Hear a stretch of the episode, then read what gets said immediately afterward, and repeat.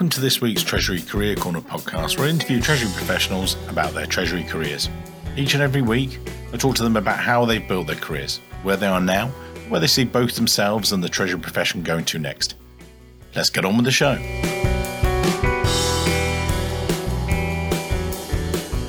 This week's show, delighted to be joined by Michael Fox, the Group Treasurer at Equiniti Group plc. Equiniti Group is a British based outsourcing business focused on providing administration and payment services for supported by technology platforms. Share registration, number of investor services, that's how I've known the group. Based in the UK. I'll get Michael to go through that, but we were just talking before the show. He's got this in depth experience of all these different industries, which I think a lot of people can sort of relate to and learn from. And that's what I want to explore with him as we go through the show. So we're going to have a rattle through his career history, dig into some areas, and then we'll we'll talk about some of the areas that he likes as well later on in the show. So, so Michael, take us back with your career to date, how you got started in Treasury, because one of the things I was going to say, you did European business as a degree, and then discovered you know the world of Treasury and stuff. So, talk us through how it all started for you, sir. Good morning, Mike, and thanks very much for having me as a guest. Today. Pleasure. Not, not, not, not every day that you get to to talk about Treasury career on a podcast. So. it's and, and, I actually think it's one of the most varied and interesting jobs in corporate life. So I'm very excited to be able to talk about it today. I think it's fair to say that there probably aren't many people that, that start out their career and, and say, I'm, I'm going to go for a job in, corp- in the corporate treasury world. I think that's quite unusual. Most people seem to fall into it by accident. And if we go back to where I started my career, it was with Tate and Lyle, and I started on the graduate training program. And that would have been initially a three year rotation around different departments. And my first rotation was in the treasury function, which was all very new and exciting for me. And I, I instantly had an affinity for, for, for the types of activities that we were doing. Um, you may recall this that, that the Tate and Lyle treasury function was for a very long time a proprietary trading function, which was a profit center.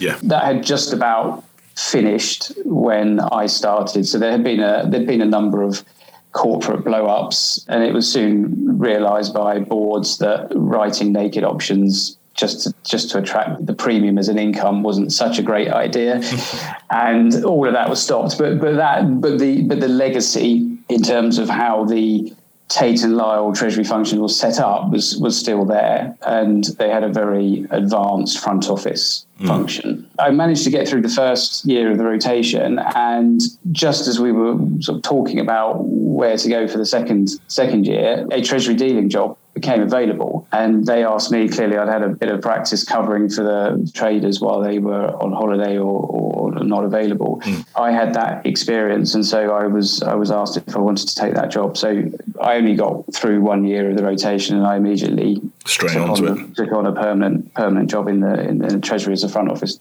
dealer.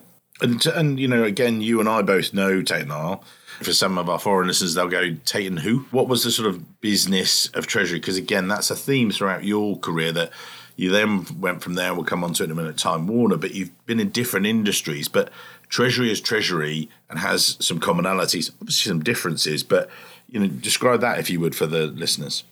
So at the time, I think Tate, Lyle was FTSE 250, FTSE 350, maybe. So mm-hmm. it was it was quite quite a large PLC it, it was predominantly around refined cane sugar. Uh, there was a big there's a big factory down down in Silvertown. They had also operations in Europe and also in the in the US and in Australia through various different related products, so sweeteners and thing, things like that. It was primarily a, a commodity business, but also manufacturing as well. I think the main aspect of that that role was was around managing foreign exchange. There was there was debt.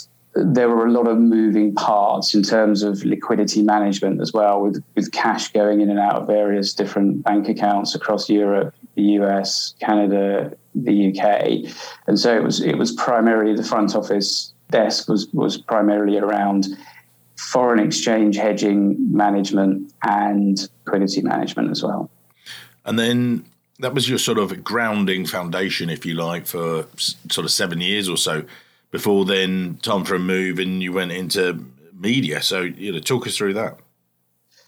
So I, I yes, I did. I did. I sort of advanced from the treasury dealer to to, to through some treasury analysts, treasury analyst roles as well while I was at, at Tate and Lyle, and I got to a position where I I thought that it was it would be quite difficult to advance any further within within the organisation unless I was prepared to be very patient. And at the same time, I had when I started the graduate training program, I enrolled for, for the CIMA qualification. Mm-hmm. So, so I did, whilst I was uh, doing the dealing role, I did complete the CIMA studies and qualification. And then I moved straight on to AMCT and also qualified as a, as a member of the corporate treasurers. So I did, did pretty much all of my exams while I was at, at, at Tate Lyle. And I just felt that I was ready to take that skill set forward. Yeah. And, and again, as, as we you alluded to in, in terms of looking at my career path to date, it's a very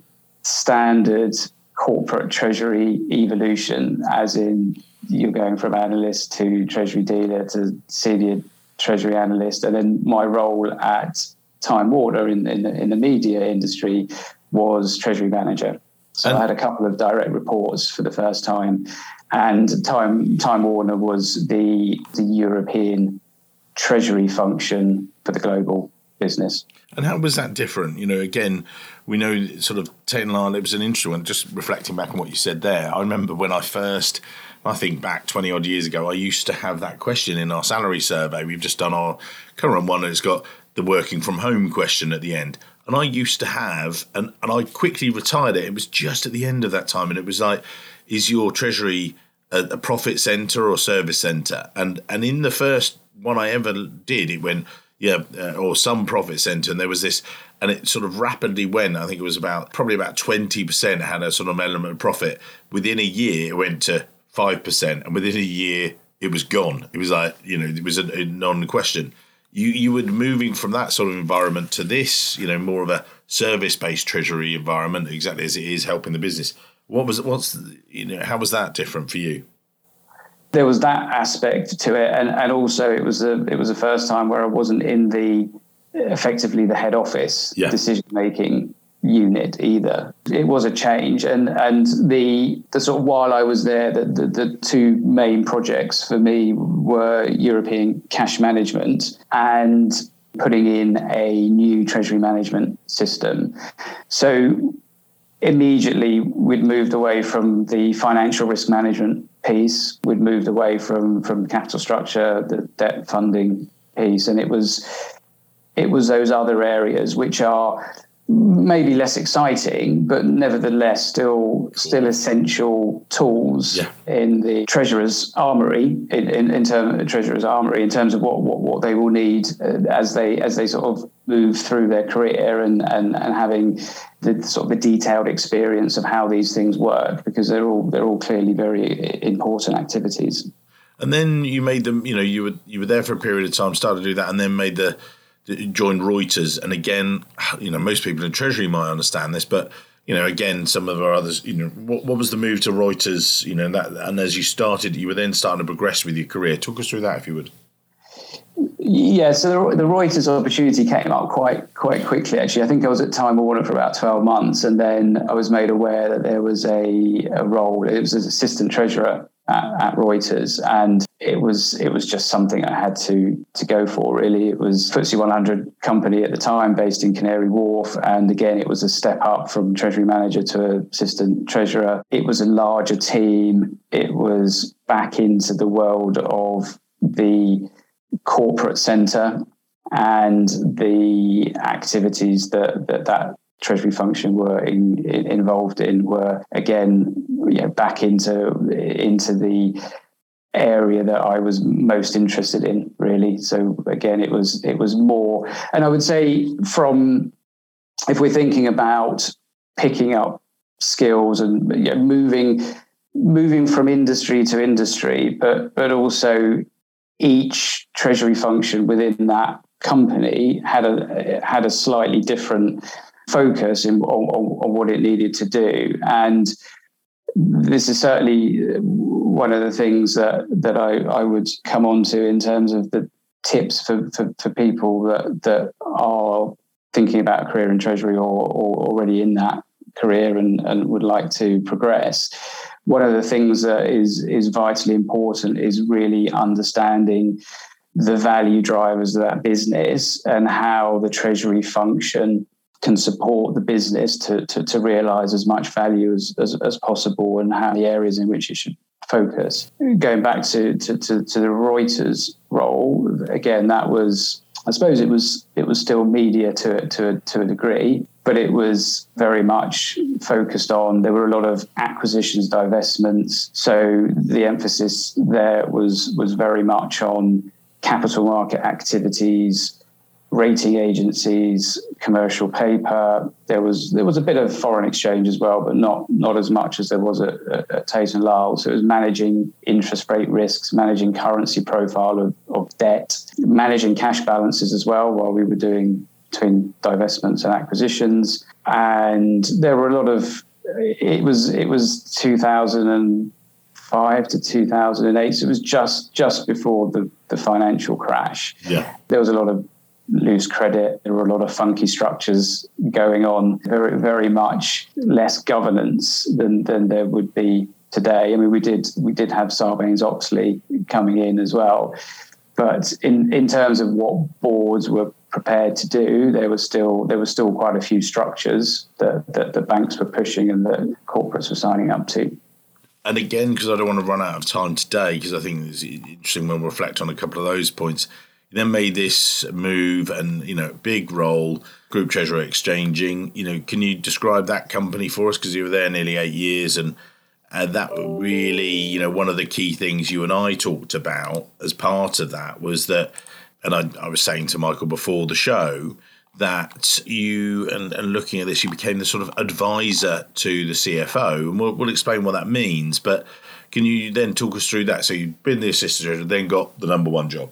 You know, so go us through go through that. That was the big step up for yeah. me. That was the first number one role as, as treasurer, where you are when you're in the driving seat, but also the buck stops with you. And so, so Xchanging doesn't exist doesn't well, I guess the products and services still exist in some form, but it, it was a business process outsourcing company that was IPO'd in probably around 2007. I would I would think. I, I joined shortly after that, and it was a very exciting business to be in at the time. There was a lot of it was a it was a B two B business, not very well known, other than the fact that they sponsored the boat race at the time. So that yeah. is why some people still still remember it. Oh yeah, I do.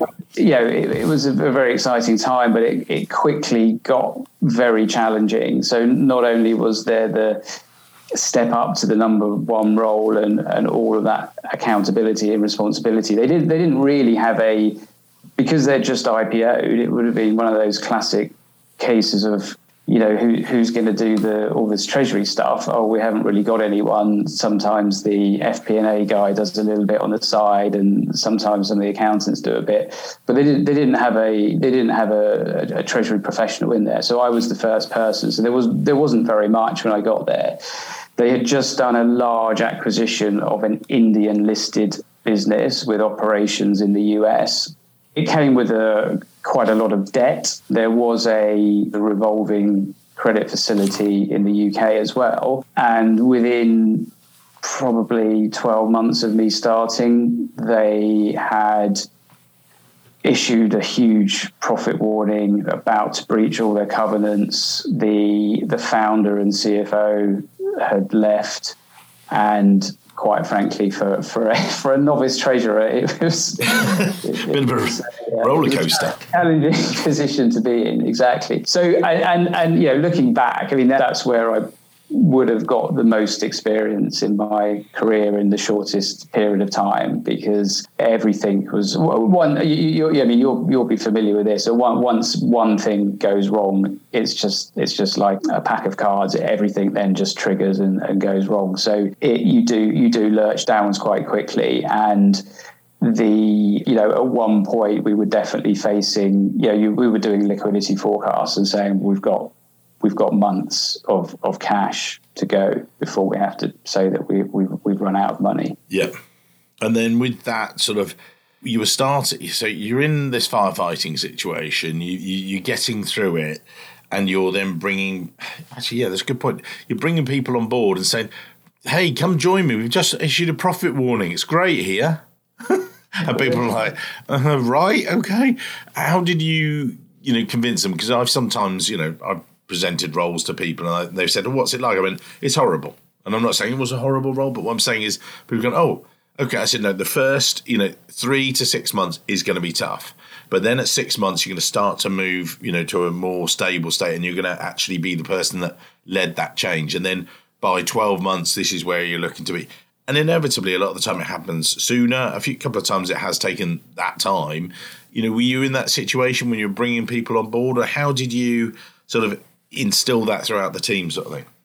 You're right. That's that's the point where you need you need the most resources to, to, to help you get out of that position, and and it's not really the most attractive offering in the world to get people to sign up to. I mean, without without getting into all, all, the details, the key thing really was to was to get a plan to, to, to avoid the insolvency situation. So it was it, it, was very difficult in terms of the you know going through a distressed credit refinancing with our banks. We went through a full workout process with a with an independent auditor, and we got to a position where where we we could keep the business going and were able and, and actually were went through quite a good phase of stability and then and then growth, which is why I stayed there for as long as I did actually, because it was there was never anything that was routine about about life at Xchanging.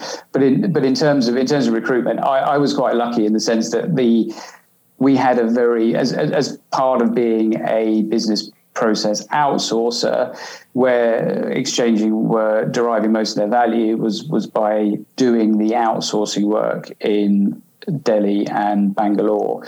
So we had a, a big pool of very experienced, talented resources in India. And, and so I was able to recruit through that and, and have people that were already involved in the business rather than bringing people in from outside and actually yeah, help you and things like that that knew the group and things like that. So you then also talked, and I, I said to Michael before this that some CV's resume aren't the best, but I I loved the briefing notes that you'd sent across to me, and one of the key things you talked about was by rising, you know, helping raise the profile of the treasurer position. You then became more involved with the board, and you became, you know, an advisor to the CFO. How did you instigate that? Because I think a lot of treasurers listing today you know, particularly, you know, we sometimes give the advice for the treasury managers, how to improve their careers and everything else. we've touched on that a bit.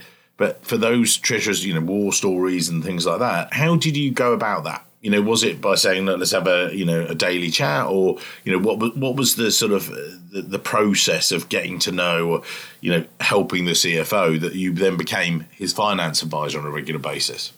For Xchanging, I, I mean, remember, I was I was still a, very novice treasurer at yeah. that stage, so I hadn't I didn't I didn't go in there with with that as a an idea. It wasn't a design by me when I went in there to, to, to achieve that. But essentially, by doing what I did with the refinancing, and you know, clearly there was you know a lot of involvement with the board and the CFO and the, and the CEO at that stage. That just by doing a very diligent job as, as a treasurer, you, you, you, sort of built up that that credibility initially in delivering what you said you were going to deliver. You know, ultimately supporting the CEO and the CFO in terms of what they had said to the to the market. So credibility is is is the first building block. I think you know, reflecting back the other thing that I did, uh, and this was over, this is probably over a number of years. I mean, yeah. it doesn't, it's not something that happens instantly. But my approach to the role of treasurer is always very much outward looking, and rather than just focusing on what people might think are the very specific treasury functions and activities. I would always be looking to get involved in other aspects of the of the business. And I think having having the accounting qualification was uh, very helpful in that respect because it meant that I could get involved in things like understanding a bit more around what we were doing in our financial statements and how that was being perceived by the market and giving giving the CFO some advice in terms of how to maybe message cash flow, cash generation, and how to bridge that to the to the actual statutory financial statements. Getting involved in lots of different other activities, which sometimes fall within the treasurer's remit, sometimes they don't, like insurance, like pensions, contract renegotiations to make sure that where there is an opportunity to create economic value, we we can as much as possible and use our, our skill sets to, to to support that activity. And then generally, and then I guess it sort of move, it just moves on from there and with with that approach and that attitude and there's in most corporate functions mm. and, and, and, finance functions these days. There's, there's you know there's lots of historical issues that, that keep resurfacing that I think the the treasurer has the skill set to to to start to unpick some of the complexities of these of these problems and, and, and sort them out. You know, knowing about the, on the legal side around legal entity structures, on the accounting side, on the tax side, and I think the treasurer is is unique in his ability to be able to pull all of those different disciplines together to come up with the right answer and to explain it in terms that the CFO can understand. And you then, you know, you were there till 2016, and then very interestingly, you know, in today's market with everything about renewables, everything about ESG. You know, it's, it's you know, you, probably get an email a day. I do. Come to this ESG thing. Come and do this. Come and do this. You know, and it, it, it's the the catchphrase. But you then made a move into that industry. Maybe talk us through that. You know, transition, if you would. That did put me out of my comfort zone a little bit. Mm. It was something that so so I I was able to to take a bit of a, a, risk with that one because of the way that things ended with Xchanging. So they were they were ultimately acquired by CSC and they they removed the the corporate function. So I, I, I didn't really have a, a, choice in terms of having to move. And this was something that came up, which at the time was yeah, a very exciting opportunity. But but as I say, it was a little bit out of my comfort zone because we were. I was moving then into a renewable energy company that was effectively a platform for two large Canadian shareholders, two two large pension funds, and it, it was a portfolio of renewable energy assets that they had acquired from Santander with a view to growing and operating the assets within within that portfolio, and that that would be growth either through constructing new assets or, or, or acquiring portfolios of assets and project finance for infrastructure assets obviously wasn't something that I had come across previously in those in those other roles. So that was that was all, all very new for me. And you know, what was it like?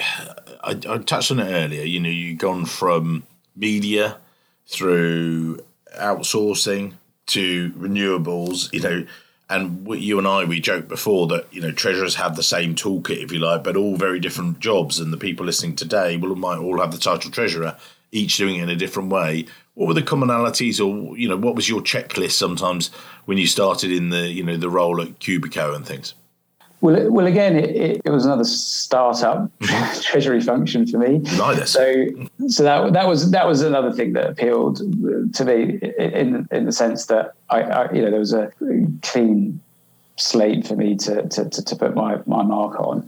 And so, so for me, the sort of the first things are let's get a treasury policy established.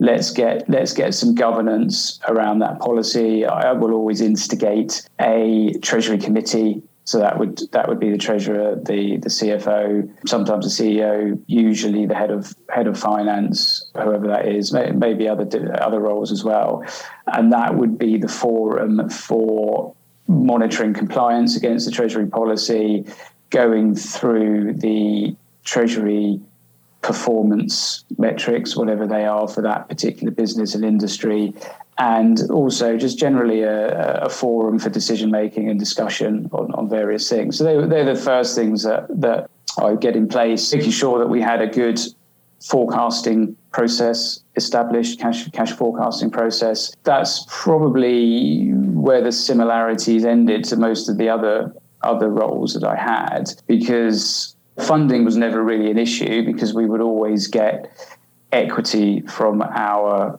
investors for new projects and they would always be levered to about 75 80% so going from the Xchanging we could we could run out of cash here. That was that was the opposite end of the spectrum in that you've got uh, two Canadian shareholders with with multi-billion Canadian dollar yeah uh, pockets that, that, that would always and, and, wanted to grow the business. They were looking to deploy capital at that point. So so it was a, it was a shift of emphasis in terms of getting the right project financing in place, using the right banks, and then what we did do was we did put in a revolving credit facility which that that was pretty difficult in itself because there were no cash flows to support it. So move away from from normal investment grade corporate banking to say, look, you know, this isn't this isn't the, you know the, the, credit story here isn't that you're going to have cash flows to repay the RCF. Credit story for Cubico was was very different mm-hmm. because mm-hmm. rather than being based on cash flows coming up from the assets to, to, to service the RCF, it was very much based on the fact that the investors would not to, to, default on an RCF would not give up the three or four billion of, of, of, equity interest that they had in the portfolio. It was a very different story. It was quite difficult to get some of the banks to, to, to get on board with that. But essentially what, what I ended up doing was was was bringing in the project finance banks into the corporate RCF so they could see both sides of the story. And they were obviously very interested in in getting new project finance transactions put their way. So it made perfect sense to, to, to get them into the into the RCF. So by doing that, we were able to to bridge capital calls, which was great for our investors because it meant that rather than just every single bit of equity that we needed, we asked them for, we were able to bridge that and and do less frequent but slightly larger capital calls, which were which worked really well for them. And then again, we spoke before that you then made a, a move more recently bring us up to date with you, and then we'll we'll dig into a couple of other questions. Okay, well, I, I was at I was at Cubico for for about three and a half years in the end, and it was a fantastic company to work for. It, it really was quite a quite a small team. I saw it grow from I think 50 people to, to to just over 200, and it was one of those companies where you you knew absolutely everyone there, and it was fantastic. And they were based in Madrid, New York, Rome, Mexico City. So a, a, a, really international group and it was just a fantastic role and, and a great part of my career. I, I, eventually decided to leave because of the fact that I thought that in terms of learning new things, a little bit of inertia was was setting in. And what I wanted to do was to move back into a PLC international group that had some debt, and that's when I moved to Equiniti in June 2020. And who are Equiniti for the international listeners going you know, before they start typing it into Google? I think I think a few people would would probably recognise yep. Equiniti. They're, they're, they're, probably most well known for the fact that they are the they act as share registrar for a lot of the FTSE 100, also as a corporate sponsor nominee for, for a lot of them as well. They also do some pension administration and credit and remediation services as well. And you know, as treasurer there, what what's it been like? Again, you've got this history of going in setting things up and sorting stuff out, and you know that, that's a bit of you know right. Let's get the let's get the notebook out. Right, where do I start here? You know, what's it been like? It was definitely a more much more established treasury function to, than, than than certainly I had at Cubico and, Xchanging. They're obviously it, it, so, so has has had a varied past. Uh, came out of Lloyds Bank originally, was acquired by Advent, IPO'd, and some of the legacy processes and procedures, should we say, have not not been sort of really focused on, and, and there was a lot of things to do to modernise the way that the Treasury function operated. So one of these, one of the things that we did do was we we put in a a new Treasury management system. So that's FIS Integrity, which we are using to to manage the balances on our on our client cash. So there's there's always something different, isn't there, yeah. Mike, in, in the in the treasury job. So the thing that was slightly different for Equiniti was the fact that they have about three billion pounds of client cash which they manage and can and can earn the interest from.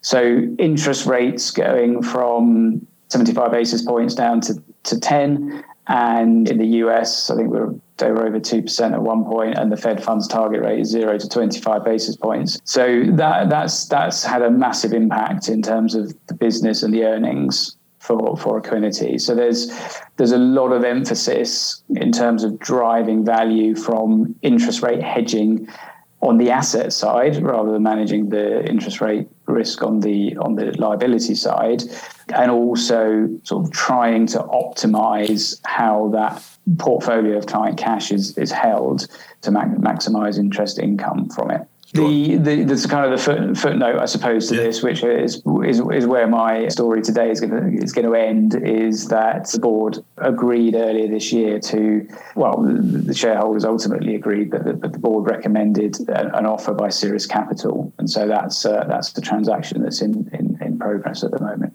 You gently touched on, which obviously is sensitive. So we we we will look forward to seeing what comes through that, sir. So you know, reflecting back, we we spoke before the show. Some people, you know, I talked to and they've got a passion about blockchain or you know different passion areas. One of the things that you and I talked about was this evolution of your career and you know the accidental treasury route, as as we always talk about with lots of people. But if you reflect back before we you know come to your top tips, if you like, for the end of the show, as we always do, you know, looking back over it, you know, what are the areas that you know, say you're a treasury manager today and you're listening, you know, what are the things you think that people should try and think about? They, they're listening to this on their way into work, some people just back to commuting, and, you know, a couple of the things they should be thinking about doing or other treasurers out there, something. What are you, what are your thoughts?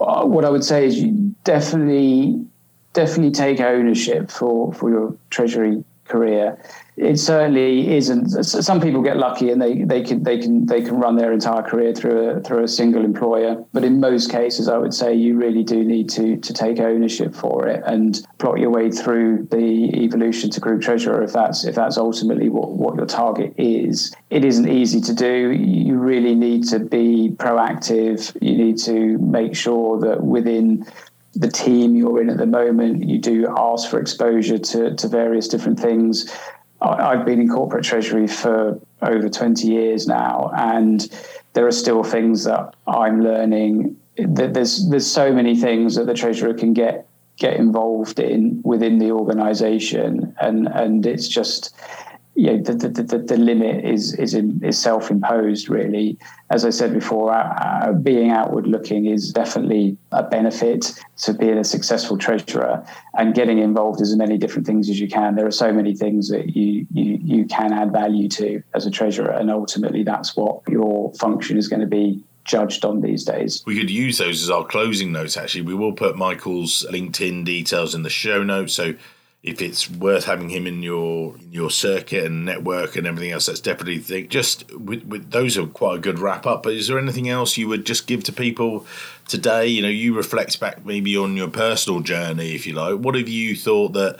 Do you know what? You got into this a few years ago now, as we talk about, well, 20 odd years ago, and, and it's coming up for our uh, 19th anniversary as a business, which is quite a weird one. But you know, as you look back over that, you know, anything else that you think that people should be thinking about? And say we're putting your LinkedIn details in the show notes, but recommendations. Someone comes to you and says, "Can we have a coffee and just talk about anything I'm I'm not doing right or whatever?" You know, I thought there were some good tips there, but anything else we've missed? Ultimately, I'd say that the, the, the role of the treasurer is quite quite unique in the organization. It was it was one of the things that dawned on me a little bit when I think it was probably the first time when I was Xchanging that no one else in the organization understood liquidity management, understood the impact that things like cash flows would have on debt covenants. No, no one is looking at this, and so you you have to realize as a treasurer that if you don't do it, no one else will do it, and it's a it's ultimately a forward thinking role. You, you have to be doing the catastrophizing. You have to be doing the what if scenarios. I mean, a very a very quick very quick story, Mike, on this. I mean, I, I, I, remember when I was at Reuters and we did when we had one of these. I was talking about the funky structures that we that we were that were quite prevalent around that time, and we did one, one with a bank, and ultimately it was a tax arbitrage structure where we would put cash with this bank, and ultimately it was way above any of our counterparty credit limits that, that, that we had set ourselves. And the treasurer said to me at the time, he said, "Well, look, this is this is great, but there's no way I can take this to the board because we're we're we're over our, our limits." And I said, "Well, look, why don't we why don't we do a credit default swap then?" And a bit of an explanation as to what, what that was yeah. and whether or not we could actually actually execute one, but but we did. And for, for what ultimately was quite a small premium at the time, we, we had the, the, the counterparty credit exposure. Now that was, I think, I think the structure un, unwound in maybe 2007. But you know, look, if we were carrying that over the next year or a year and a half, I mean that that's one of those scenarios where everyone was saying, banks don't go bankrupt. What, what, are you talking about? So you've got to be thinking about these things. Like I say, no one else, no one else does, and it's it's it's ultimately down to the treasurer to, to, to be that to be that kind of voice of doom, as it were, to, to sort of stress test, scenario test things, and say, look, we just need to be as protected as we can in in all the different circumstances and then what is plan b if, if anything does happen that, that that will start to sort of stress the business yeah, amazing advice there today, Michael, and I think people will get a lot from it as they always do. I mean, and and, and it's great your sort of journey over those different industries and different checklists, if you like, as well. So we'll put your LinkedIn details in the show notes. People can connect to you, and you know, can't wait to see you in the real world one day um, when we're when we're allowed out of our houses. But we're, we're slowly getting there. So uh, thanks very much for your time today. It's been great. Thank you, Michael. Uh, th- thanks very much, Mike. It's been been great chatting to you this morning. Thank you. Great stuff. Hello, it's Mike here again. I hope you enjoyed this week's show. If you did, then maybe you want to follow the show or subscribe, depending on where you listen, whether that's iTunes, Spotify, or another great place to listen to the show from. It's totally free and means that you'll be the first to see each and every week when we release a new show. And maybe whilst you're there, you could even leave a quick review. Reviews and ratings are among the most important metrics for a podcast to effectively rank. And as you can probably appreciate, the podcast is a lot of hard work to produce every week. It'd be amazing. Just take, say, 20 seconds, leave a quick review of my amazing guests and their great career stories. We'd really appreciate it. Thanks very much, and I can't wait to see you soon.